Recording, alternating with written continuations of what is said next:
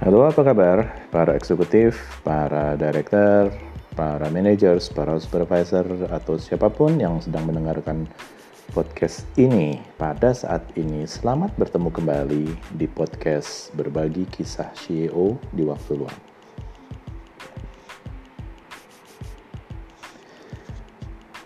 Kali ini saya ingin melanjutkan sesi podcast saya yang terakhir tentang leadership. Teman-teman, para eksekutif. Jadi kalau kita cerita tentang uh, leadership, sebenarnya banyak contoh-contoh yang kita bisa ambil. Yang kadang-kadang itu bukan hal yang teknis, bukan hal teknis teman-teman.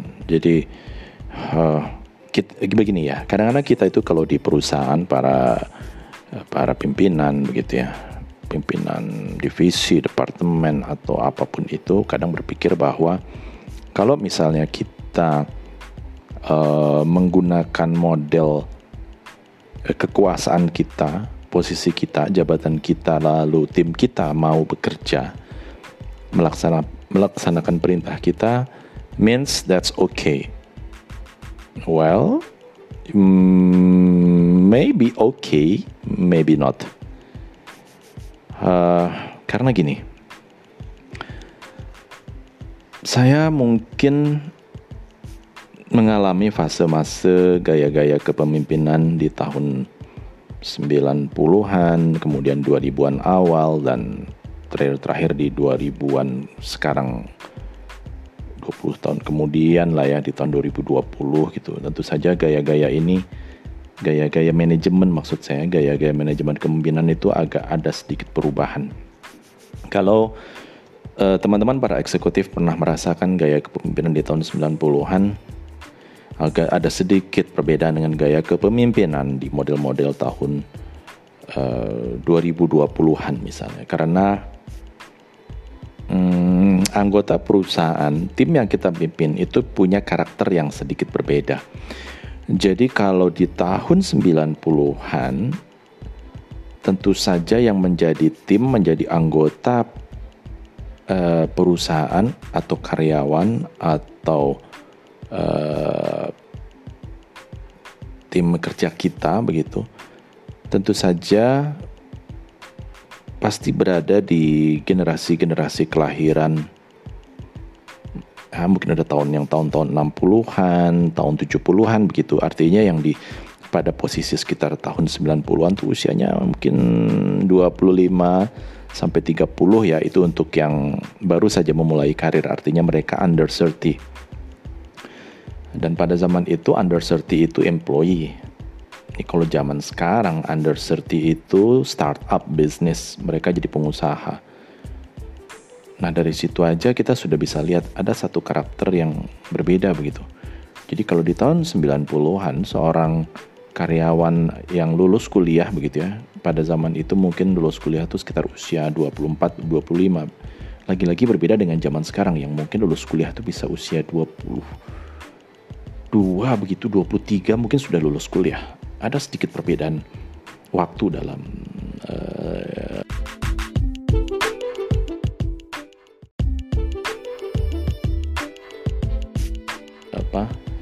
fase kelulusan mahasiswa gitu. Nah di zaman itu di tahun 90-an saat seorang uh, mahasiswa yang baru lulus di usia sekitar 24 25 kalau mereka bekerja tuh jarang sekali yang mereka berorientasi untuk menjadi seorang startup bisnis. Sementara sekarang di usia 24-25 boleh jadi sudah punya bisnis karena mereka sudah lulus lebih cepat mungkin usia 22, 23 mereka sudah lulus dan mereka tidak mau kerja juga, tidak mau kerja di kantor, langsung mereka uh, merintis bisnis biasanya. Itu baru salah satu perbedaan. Yang lainnya misalnya gaya, gaya komunikasi di masa-masa 90-an. Kalau teman-teman para eksekutif pernah merasakan uh, memiliki tim pada masa itu, uh, eh, SDM perusahaan yang baru lulus dari bangku perkuliahan, bangku kampus, mereka rata-rata lebih apa ya? Mungkin lebih lebih uh, normatif banget begitu. Maksud normatif di sini begini. Jadi ya sudahlah yang namanya orang lulus kuliah eh, kalau bekerja ya ya mereka sadar bahwa mereka tidak punya kompetensi yang cukup sehingga mereka akan berupaya untuk menerima apa pun yang diprogramkan oleh perusahaan. Hmm, sangat tren di masa-masa itu mengikuti program-program manajemen trainee, kemudian mereka mengikuti kelas-kelas pelatihan-pelatihan yang diselenggarakan oleh perusahaan. Sebelum mereka mengikuti uh, apa uh, menerima job desk dari pekerjaan yang sebenarnya. Jadi ada ada masa-masa mungkin ada yang sebulan, dua bulan atau tiga bulan untuk masa pengenalan lah kira-kira seperti itu.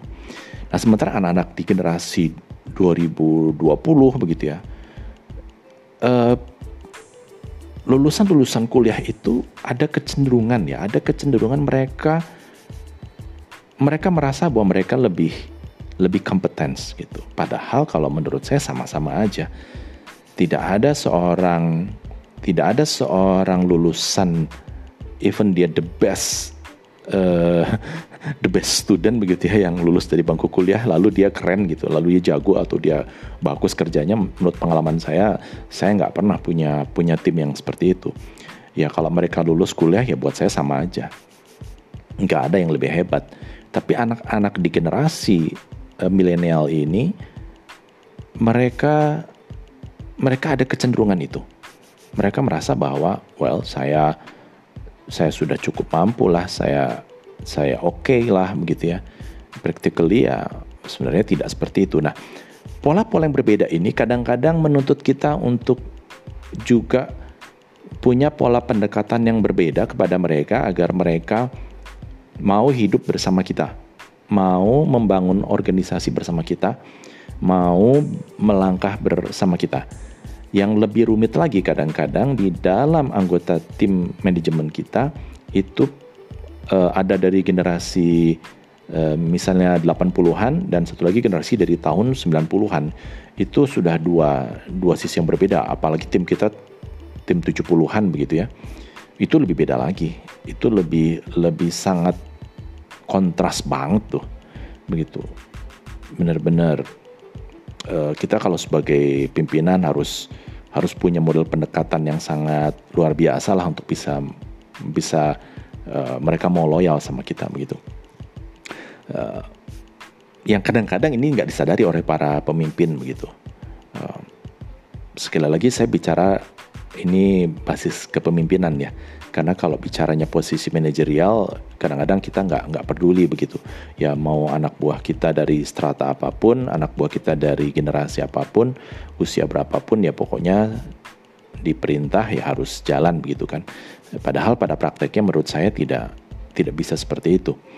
Nah jadi ada beberapa eh, kasus-kasus yang atau insight-insight yang mungkin saya bisa saya bisa uh, sampaikanlah di dalam podcast kali ini. Begini teman-teman, um, saya ingin cerita tentang bahwa kadang-kadang kita tidak perlu, misalnya tidak perlu memerintah. Ada beberapa kelompok karakter dari tim kita yang memang dia memang tidak bisa diperintah. Teman-teman di generasi milenial itu itu kayaknya kalau di di dalam tanda kutip ya diperintah gitu itu mereka agak susah tuh. Mereka berada pada satu masa satu generasi yang disuruh itu susah banget gitu. Jadi mereka itu tipe yang senangnya diajak ngobrol.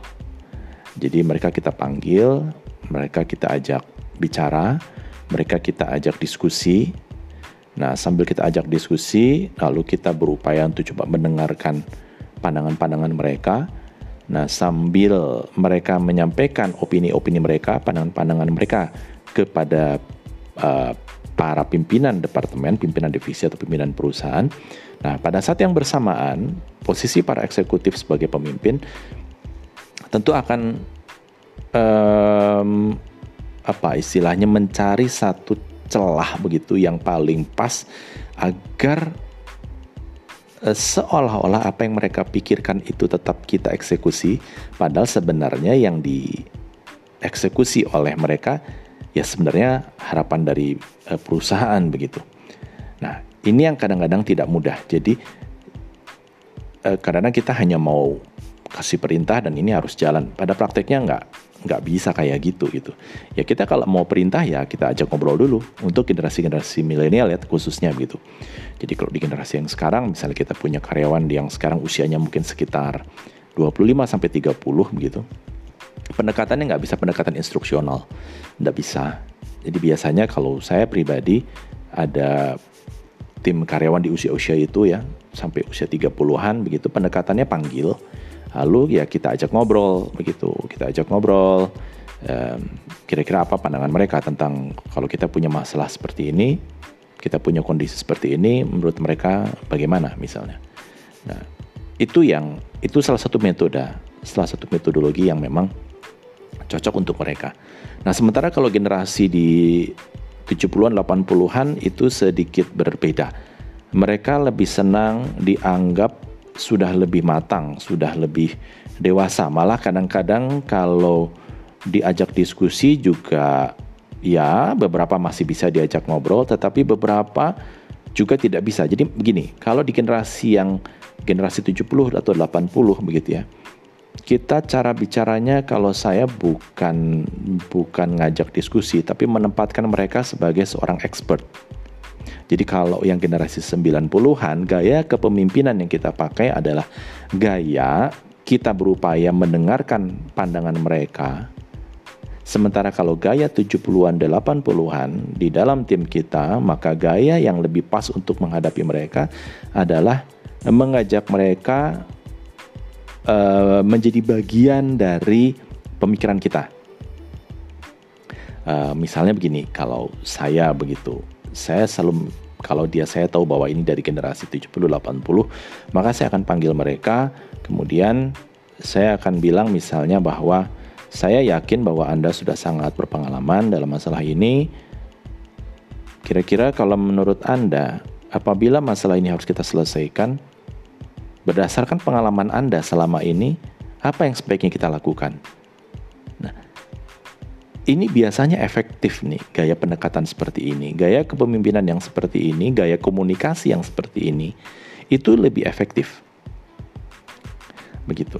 Jadi kalau yang di generasi milenial diajak diskusi dalam artian kita berupaya uh, ingin mendengarkan uh, pandangan mereka. Nah, sementara kalau di sini juga sebenarnya sama sih dengarkan pandangan juga, tetapi kita lebih menempatkan mereka sebagai seorang expert yang memang kita anggap mereka lebih uh, atau sudah berpengalaman pada bidang mereka. Atau bahkan meskipun dia tidak berpengalaman atau punya pengalaman tapi misalnya tidak tidak ahli. Jadi ya berarti kalau misalnya sekarang mereka kelahiran 80-an paling tidak mereka sudah karir di atas 10 tahun ya 15 tahun misalnya begitu. Nah, ya kita bisa cukup menghargai mereka lah dengan misalnya menganggap bahwa well ya kalau dia pernah misalnya di bidang A, di bidang B, di bidang C pindah-pindah ya nggak apa-apa.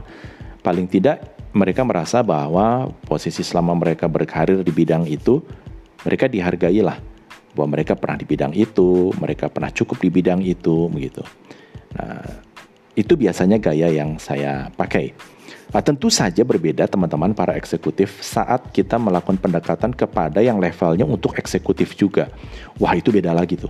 Jadi kalau tadi saya bercerita tentang bagaimana kita melakukan pendekatan kepemimpinan kepada tim dengan posisi-posisi yang artinya belum belum posisi puncak begitu ya. Jadi antara uh, ya low manager, middle manager, saya pikir pendekatan yang tadi saya sampaikan sudah cukup. Jadi kalau ada karyawan baru baru masuk ya tadi begitu ya, otomatis kalau karyawan baru level-level di uh, ya apa ya fresh graduate lah katakanlah begitu ya baru lulus ya. Begitu pendekatannya. Sementara kalau yang sudah punya pengalaman tapi dia di level low atau middle management ya begitu pendekatannya. Sementara kalau kita mau berbicara dengan level-level karyawan kita yang sudah mungkin level top management sampai level director biasanya saya punya pendekatan yang sedikit berbeda ke dengan mereka. Pendekatan yang harus kita lakukan biasanya lebih lebih apa ya um, mungkin saya yakin teman-teman pernah pernah mendengar teori Maslow. Nah, saya pikir itu itu efektif.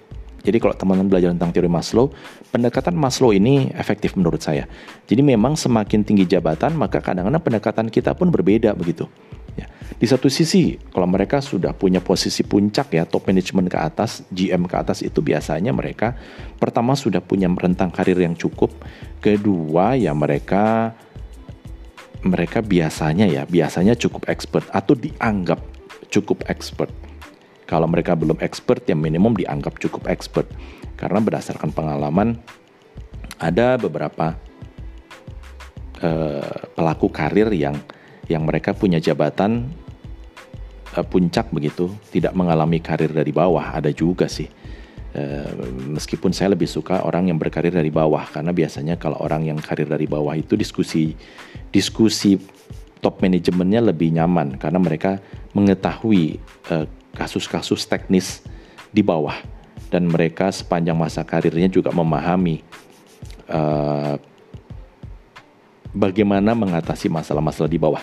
Itu itu itu lebih nyaman pendekatan komunikasi kita dengan mereka dibandingkan misal seorang eksekutif atau top management yang yang mereka nggak pernah ngalamin di bawah. Itu juga punya pendekatan yang berbeda. Uh, paling tidak paling tidak saya di di sesi podcast kali ini saya sudah apa sudah bisa berikan gambaran lah secara umum bagaimana kita melakukan pendekatan kepemimpinan dari setidaknya dua generasi yang berbeda. E, nanti mungkin di sesi podcast yang akan datang saya akan ceritakan lebih detail bagaimana proses e, komunikasi ini e, apa ya mungkin dengan contoh-contohnya lah ya dengan contohnya misalnya kalau kita dengan level yang tadi saya ceritakan di level eksekutif puncak pendekatan komunikasinya seperti apa. Insya Allah mungkin saya akan sampaikan dengan pendekatan yang lebih spesifik begitu. Tapi sekali lagi paling tidak sesi podcast kali ini sudah bisa memberikan gambaran lebih lebih detail dibandingkan sesi podcast kepemimpinan yang sebelumnya. Dan e, semoga apabila kita masih bisa bertemu lagi, nanti di sesi podcast yang akan datang, saya akan bercerita lebih detail lagi tentang bagaimana kita melakukan proses komunikasi e, berbasis kepemimpinan kepada tim, kepada anggota e, perusahaan, agar mereka mau loyal dan mau bekerja untuk kebaikan perusahaan, untuk kebaikan organisasi. Tanpa menggunakan uh, basis pendekatan manajerial, tetapi lebih menggunakan pendekatan kepemimpinan. Oke teman-teman, para eksekutif, saya pikir sementara itu dulu karena kita sudah hampir mendekati 15-20 menit yang pertama. Insya Allah kita akan bertemu lagi di sesi yang akan datang. Uh, salam sukses dan sampai berjumpa kembali di sesi yang akan datang. Sampai jumpa.